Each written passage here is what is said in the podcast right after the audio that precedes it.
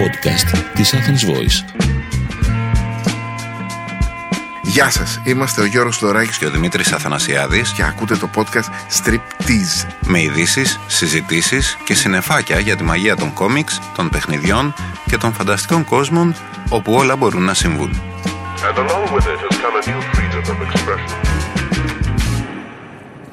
Ο Βένομ είναι τεράστιος, σκοτεινός και όταν εμφανίζεται είναι άστα να πάνε. Εμφανίστηκε για πρώτη φορά το 1984 στο σύμπαν της Marvel στο τεύχος 254 του Amazing Spider-Man. Έγινε ταινία με τον Tom Hardy, έγινε τραγούδι του Eminem στην ταινία με τον Tom Hardy, ο οποίος Tom Hardy θα επιστρέψει για να επαναλάβει τον ρόλο του ως Eddie Brock στο sequel της Marvel προσεχώς. Ο Venom προέκυψε από την ένωση ενός παρασιτικού εξωγήινου οργανισμού που μπορείς να τον αποκαλέσεις συμβιωτή και που μπορείς να τον περιγράψεις ως μια υγρή παχύρευστη μαύρη μάζα που όταν καταλαμβάνει τον άνθρωπο αποκτά σούπερ ντούπερ δυνάμεις και ξεφεύγει εντελώς. Κάτω από τους δρόμους της Νέας Υόρκης ένα πανάρχιο και αρχαίγωνο κακό ξύπνησε. Μαζί του ξύπνησε κάτι εξίσου κακό στον πιο φαύλο από τους χρήστες ιστών αράχνης. Τον Βένομ. Ο συμβιωτής μπορεί να είναι ένας φωνικός προστάτης αθώων στη Νέα Υόρκη, αλλά αυτή η πρωτοεμφανιζόμενη απειλή μπορεί κάλλιστα να αναγκάσει τον Βένομ να παρετηθεί από όλα όσα αγαπά, συμπεριλαμβανομένου του ανθρώπινου ξενιστή του Έντι Μπροκ. Ενώ ο συμβιωτής και ο ανθρώπινος ξενιστής του Έντι Μπροκ συνασπίζονται ως Βένομ για να προστατεύσουν τη Νέα Υόρκη ενάντια στον πιο πανίσχυρο εχθρό που έχουν αντιμετωπίσει ποτέ, κάτι ακόμη εμφανίζεται και στέκει εμπόδιο στον δρόμο τους. Ο Μάιλς Μοράλες, ο άνθρωπος Αράχνη, ή ο Αραχνάκια, αν προτιμάς. Οι εκδόσεις Oxy Comics έφεραν στο ελληνικό αναγνωστικό κοινό έναν από τους πλέον θρηλυκούς αντίηρωες της Marvel, τον Venom, στο Venom Rex. Δύο από τους πιο δημοφιλείς δημιουργούς κόμικ σήμερα, ο Donny Cates και ο Ryan Stegman, ενώνουν τις δυνάμεις τους και βάζουν τον Venom να αντιμετωπίσει έναν εφιάλτη που ετοιμαζόταν εδώ και χίλια χρόνια.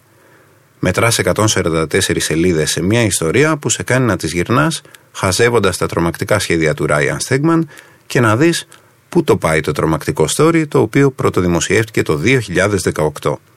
Η Marvel διάλεξε μια υπέροχη δημιουργική ομάδα για να σημάνει αυτή τη νέα εποχή για τον Eddie Brock, ο οποίος όπως μαρτυρά είναι δύσκολο να γράψεις όταν έχεις ένα ψυχοτικό εξωγήινο να σου ουρλιάζει ασυναρτησίες και να στάζει χολή στο μυαλό σου συνεχώς, μέρα νύχτα.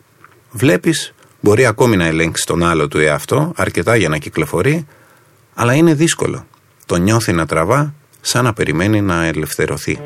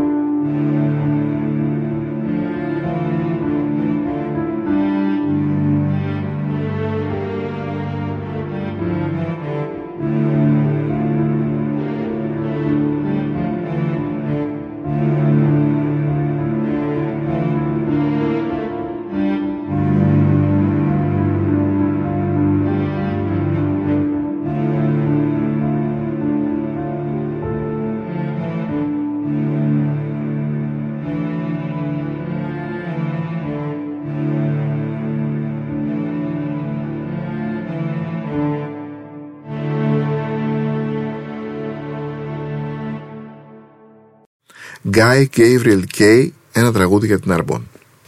Η Αρμπόν είναι μια χώρα που θυμίζει τη Γαλλία στα τέλη του Μεσαίωνα. Ένας τόπος στον οποίο οι μεγάλοι ηγέτες μπορούν να είναι ταυτόχρονα και τροβαδούροι που εξυμνούν τον έρωτα και τις χαρές της ζωής. Καθώς οι πολεμοχαρείς άρχοντες ενός γειτονικού βασιλείου εξηφαίνουν τα δικά τους σκοτεινά σχέδια για την Αρμπόν, μια πλειάδα ετερόκλητων νερών θα βρεθεί εν μέσω μιας σύγκρουσης που θα αλλάξει για πάντα τη μοίρα ενός ολόκληρου κόσμου. Ο Γκάι Κέβριελ Κέι αντλεί την έμπνευσή του από την ιστορία του Μεσαίωνα και συνθέτει ένα μαγευτικό καμβά συναρπαστικής πλοκής και ολοζώντανων χαρακτήρων που μας ταξιδεύει σε έναν κόσμο που είναι ταυτόχρονα τόσο όμοιος αλλά και τόσο διαφορετικός από το δικό μας. Επικό αλλά και ρομαντικό γίνεται ιδανικό ανάγνωσμα για κορίτσια και αγόρια κάθε ηλικίας. Σου διαβάζω από την αρχή. Ένα πρωινό της άνοιξης, όταν τα χιόνια έλειωναν στα βουνά και τα ποτάμια κινδούσαν φλίαρα στις κήτες τους, η Αιλίστη Μιραβάλ παρακολούθησε στο χάραμα τον άντρα της να φεύγει με τα λογό του για το κυνήγι στο δάσος δυτικά του πύργου και λίγο αργότερα ξεκίνησε και εκείνη έφυπη για το ταξίδι που είχε αποφασίσει προς τα βορειοανατολικά δίπλα στις ακτές της λίμνης προς το μέρος όπου σκόπευε να συλλάβει ένα γιο. Δεν ταξίδευε μόνη της η κρυφά. Αυτό θα ήταν τόσο ανόητο που καμιά λέξη δεν θα μπορούσε να το εκφράσει. Παρά την ηλικία της και το πείσμα της, ανόητη δεν είχε φανεί ποτέ και φυσικά δεν θα γινόταν τώρα, ούτε καν για χάρη του έρωτα. Κάποτε, το ένα τραγούδι για την αρμπόν του Γκέι Κέβριελ Κέι κυκλοφορούσε σε δύο εξαντλημένους όμως πλέον τόμους. Τώρα έρχεται η επίτομη έκδοση από τον Ανούμπης, ολοκένουρια, σε μετάφραση του Αυγουστίνου Τσιριμόκου.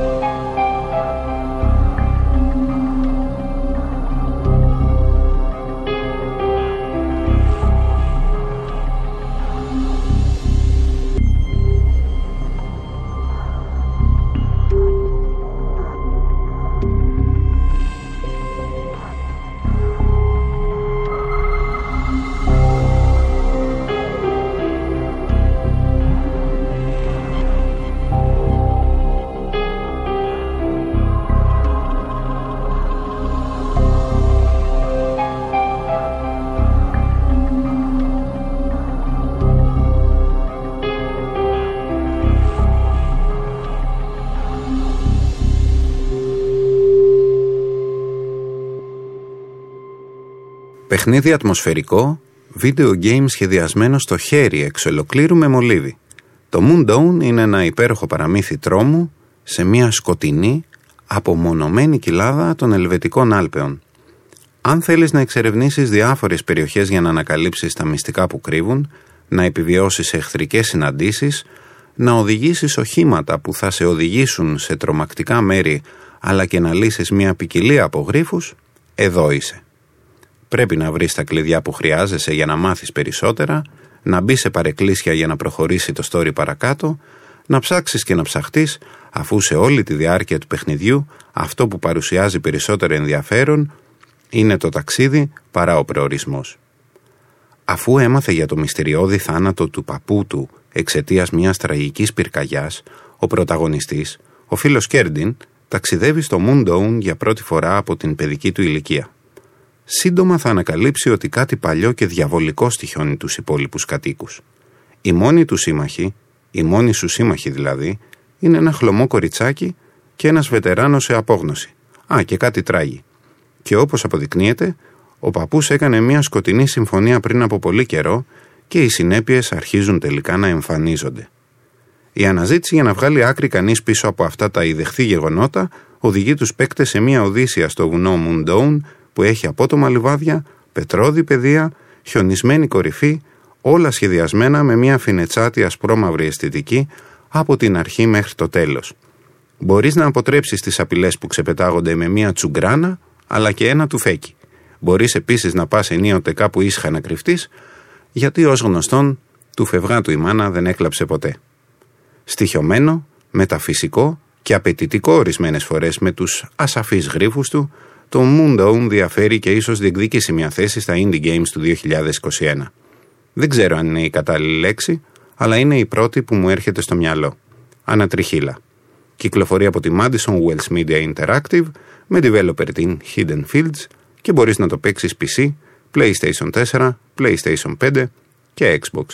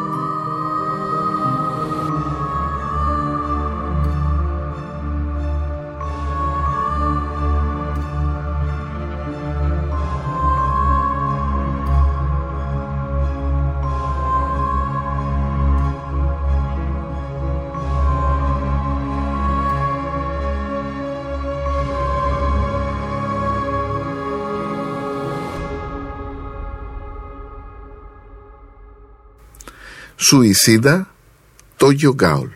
Στην ελληνική μυθολογία η Λάμια ήταν βασίλισσα της Λιβύης που έγινε δαίμονας. Παίρνοντας τη μορφή φαντάσματος άρπαζε παιδιά και τα καταβρόχθιζε. Η Λάμια τώρα ήταν κόρη του θεού Ποσειδώνα, βασίλισσα της Λιβύης που λέγαμε και σύζυγος του Βίλου. Την αγάπησε ο Δίας και από την ένωσή τους γεννήθηκαν πολλά παιδιά τα οποία σκότωσε η Ήρα από τη ζήλια της. Η Λάμια από τη στενοχώρια της μεταμορφώθηκε σε τέρας που σκότωνε παιδιά. Η Ήρα τότε την καταδίκασε να μην κοιμάται ποτέ, ο Δίας όμως τη λυπήθηκε και της έδωσε τη δυνατότητα να βγάζει τα μάτια της και να τα ξαναβάζει όποτε θελήσει. Σύμφωνα τώρα με την αραφική μυθολογία, οι λάμιες είναι τέρατα που ζουν στα νεκροταφεία και τρέφονται με ανθρώπινη σάρκα. Το Τόκιο Γκάουλ από την πλευρά του είναι ένα μάγκα σκοτεινής φαντασίας που έγραψε και σχεδίασε ο Σούι Ισίντα. Έτρεξε από το 2011 μέχρι το 2014 στο εβδομαδιαίο περιοδικό Manga Jump που κυκλοφορεί στην Ιαπωνία. Στη συνέχεια κυκλοφόρησε σε 16 αυτοτελείς τόμους και γυρίστηκε για την τηλεόραση τόσο σε μορφή μάγκα όσο και ως action film. Το μάγκα αναφέρεται σε γκάουλς, σε ένα είδος μοντέρνας λάμιας ας πούμε, που έχουν ανθρώπινη μορφή αλλά πολύ μεγαλύτερες δυνάμεις από τον κανονικό άνθρωπο. Τρέφονται με ανθρώπινο κρέας και κρύβονται από τις αρχές για να μην συλληφθούν και θανατωθούν. Η ιστορία μας ακολουθεί τον Κεν Κανέκη που τα φτιάχνει με την Ρίζε Καμισίρο που όμως η Ρίζε Καμισίρο είναι λάμια και του την πέφτει να τον φάει. Ελεηνός και μισοφαγωμένος καταλήγει στο νοσοκομείο και όταν συνέρχεται ανακαλύπτει ότι είναι μισογκάουλ, ένα ενδιάμεσο είδος δηλαδή μεταξύ ανθρώπου και λάμιας. Σιγά σιγά αναζητά νέους δρόμους ώστε να μπορέσει να τραφεί και να διατηρήσει στοιχεία και από τις δυο υπάρξεις του αν δεν τα καταφέρει να τις σώσει και τις δύο. Πρόσφατα λοιπόν το Tokyo Ghoul κυκλοφόρησε σε ένα box που περιλαμβάνει ολόκληρη τη σειρά των 16 τόμων μαζί με ένα πολύ όμορφο πόστερ του Ισίντα. Ακριβό, πλην όμως τέλειο. Ήταν το podcast Strip με τον Γιώργο Φλωράκη και τον Δημήτρη Αθανασιάδη. Ήταν ένα podcast από την Athens Voice. Μπορείτε να ακούσετε τα podcast της Athens Voice στο athensvoice.gr και στο Spotify, στο Apple Podcast και το Google Play Music.